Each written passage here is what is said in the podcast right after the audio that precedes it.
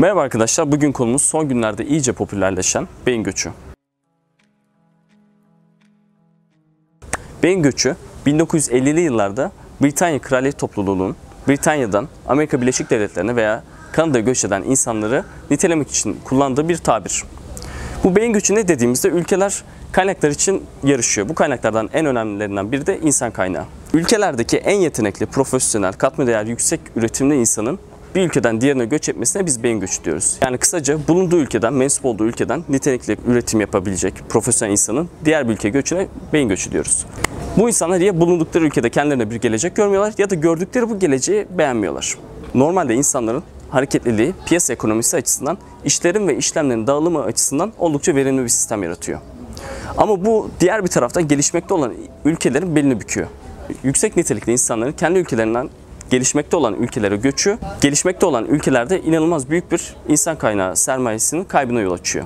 Okuma gidenlerin ortalama olarak 5'te biri ülkelerine geri dönmüyor. Bu özellikle doktora ve master seviyesinde oldukça düşüyor. Mesela Amerika'daki Çinli öğrencilerin %70'i kendi ülkelerine geri dönmüyorlar. Afrikalı mucit ve bilim adamlarının %50'si kendi ülkelerine dönmüyorlar. Bu durum gelişmekte olan ülkelerde insan kaynağının çok zor bulunmasına, çok maliyetli olmasına ve elle tutmanın zorluğuna neden oluyor.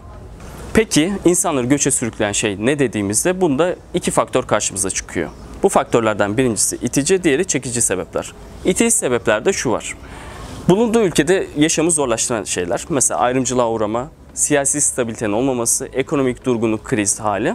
Diğer bir faktör de çekici sebepler. Bunda yani yurt dışında huzurlu, mutlu, stabil bir hayatın olacağı inancı. Beyin göçü hangi ülkelerde oluyor dediğimizde daha çok orta gelişmişlik düzeyindeki ülkelerde oluyor.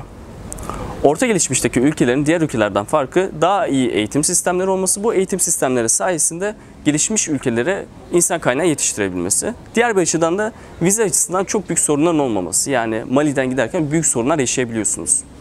Buna örnek vermek gerekirse orta gelişmiş ülkelerden Yunanistan örnek verilebilir. Yunanistan 2010 yılında itibaren yani krizden sonraki dönemde 350 bin ile 400 bin arasında insan kaynağını kaybetti. Avrupa'ya yolladı. Bu insan grubunun üçte ikisi üniversite mezunu ya da doktora seviyesinde eğitim düzeyine sahip diyebiliriz. Bu insanların ilerleyen 3 yıl içinde ülkelerine dönmeyi planlayanların oranı sadece %10. Bir diğer taraftan da uzun vadede ülkelerine dönmeyi düşünmeyen %80'lik gibi bir grup var. Son 5 yılda 3500 Yunan doktor Almanya'ya yerleşmiş. Ortalama olarak Yunan Tıp Fakültesi'nde, Yunanistan'daki tıp fakültelerinde 70 öğrenci mezun olduğunu biliyoruz. Bunu şöyle anlayabiliriz. Yunanistan'da 10 tıp fakültesi sadece Almanya doktoru yetiştiriyor. Diğer bir örnek de Hong Kong. Son yıllarda bizim ülkemizde olduğu gibi Hong Kong'da da beyin göçü önemli bir gündem. Bunun temelinde ne var dediğimizde Hong Kong gelişmiş bir ülke olmasına rağmen vatandaşları huzurlu, stabil bir hayatı Hong Kong'da sahip olamıyor. Neden? İşte konut imkanları çok kötü. Ee, yaşanan evler çok küçük. Ee, sosyal refah kalmamış. Orta sınıf hayali Avrupa Birliği ve ABD gibi ülkeler dışında yaşanamaz görünüyor ve insanlar göç etmeyi düşünüyor. Bir diğer temel sebebi de şu. İnsanlar kendi taleplerinin siyasetçiler tarafından çok dillendirilmediğini, çok gündeme alınmadığını düşünüyor. Ne gibi? Ee, insanların istedikleri şeyler daha iyi bir e, ev, daha iyi bir refah sistemi, düzeni, sosyal güvenlik vesaireyken siyasetçiler 3. havalimanı, onun dışında yüksek hızlı tren, bu yüksek hızlı tren de insanların karşılayamayacağı derecede pahalı olan bir tren olduğu için insanlar siyasetten temsil edilmediğini, siyasi düşüncelerin e, ciddiye alınmadığını düşünüp göç etmeye karar veriyorlar. Peki durum Türkiye'de nasıl dediğimizde karşımıza şöyle bir tablo ortaya çıkıyor. 2017 yılında nitelikli insan göçünün %42 artarak 243 bin seviyesine ulaştığını görüyoruz. Sebebi ne dediğimizde temelinde siyasi ve ekonomik belirsizlik, tedirginlikler var. Beyin göçüyle beraber en çok nereye göç ediliyor dediğimizde e, cevap çok şaşırtıcı değil. Amerika Birleşik Devletleri ve Batı Avrupa.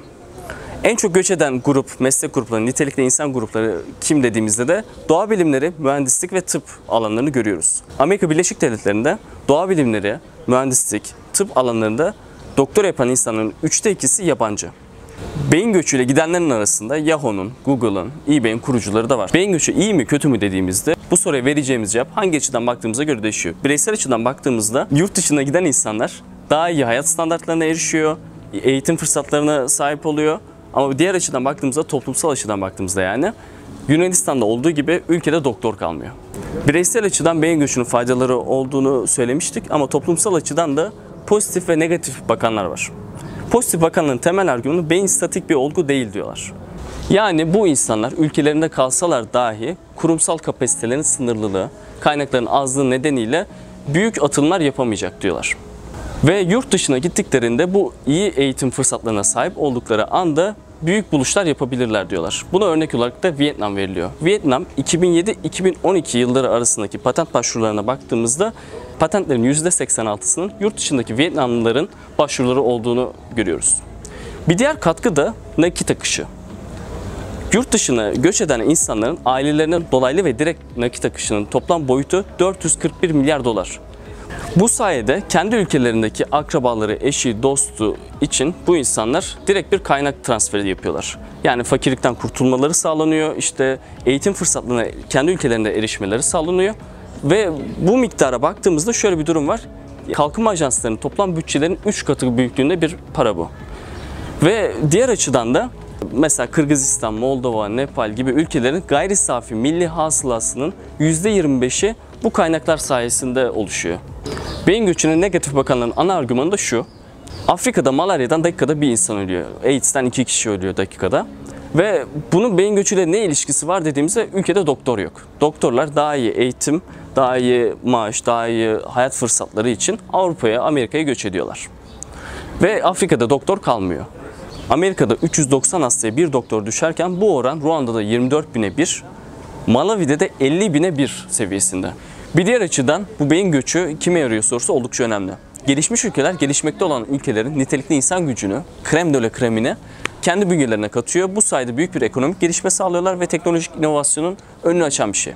Oldukça da verimli. Yani küresel sistemde bu bayağı işte kaynakların düzgün kullanılması açısından da oldukça verimli. Ama bu verimi kim alıyor sorusu çok önemli. Bu verimi kim alıyor dediğimizde karşımıza çıkan cevap ABD, Avrupa Birliği ve Avustralya gibi gelişmiş ülkeler. Burada bir kolonileşme eleştirisi yapılıyor. Bu yeni çeşit bir kolonileşme deniliyor. Bundaki neden şu. Daha öncesinde gelişmiş ülkeler, gelişmekte olan veya gelişmemiş ülkelerin doğal kaynaklarını, ham maddelerini sömürüyorken şimdi ekonominin en temel yapı taşı olan, e, üretici fonksiyonu en yüksek olan zihin ve akıllı sömürüyor diyorlar.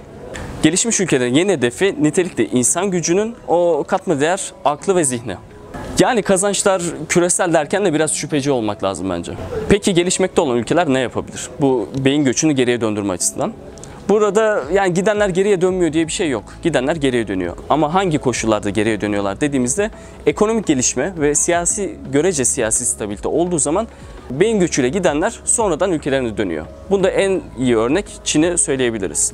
ABD'deki Çinlilerin sadece %10'u hayatı boyunca Amerika'da yaşama konusunda kararlı iken %20'si Çin'e geri dönme konusunda kesin kararlı.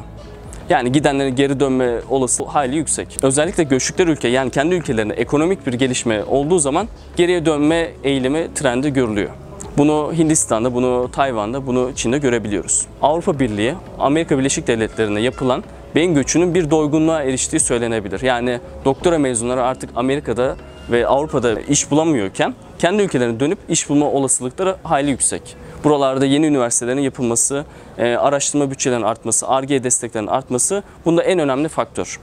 Asya'daki ekonomik gelişmeler sonrası insanların ülkelerine geri döndüğünü söyleyebiliriz. Çin'de ve Hindistan'da. Ama bunu da çok abartmamak lazım. Hindistan'dan Amerika'ya gidenlerin sayısı Amerika'dan Hindistan'a dönenlerin sayısının 30 katı. Ama Çin'in dünya çapında 100 büyük üniversite açma hedefi gerçekleşir ve ARGE çalışmalarına bu denli yüksek paralar yatırırsa beyin göçü trendlerinin yönü değişebilir. Beyin göçünü bu videoda kısaca özetlemeye çalıştık. Videoyu beğendiyseniz abone olmayı ve paylaşmayı unutmayın. Önümüzdeki videolarda görüşmek üzere. Hoşçakalın.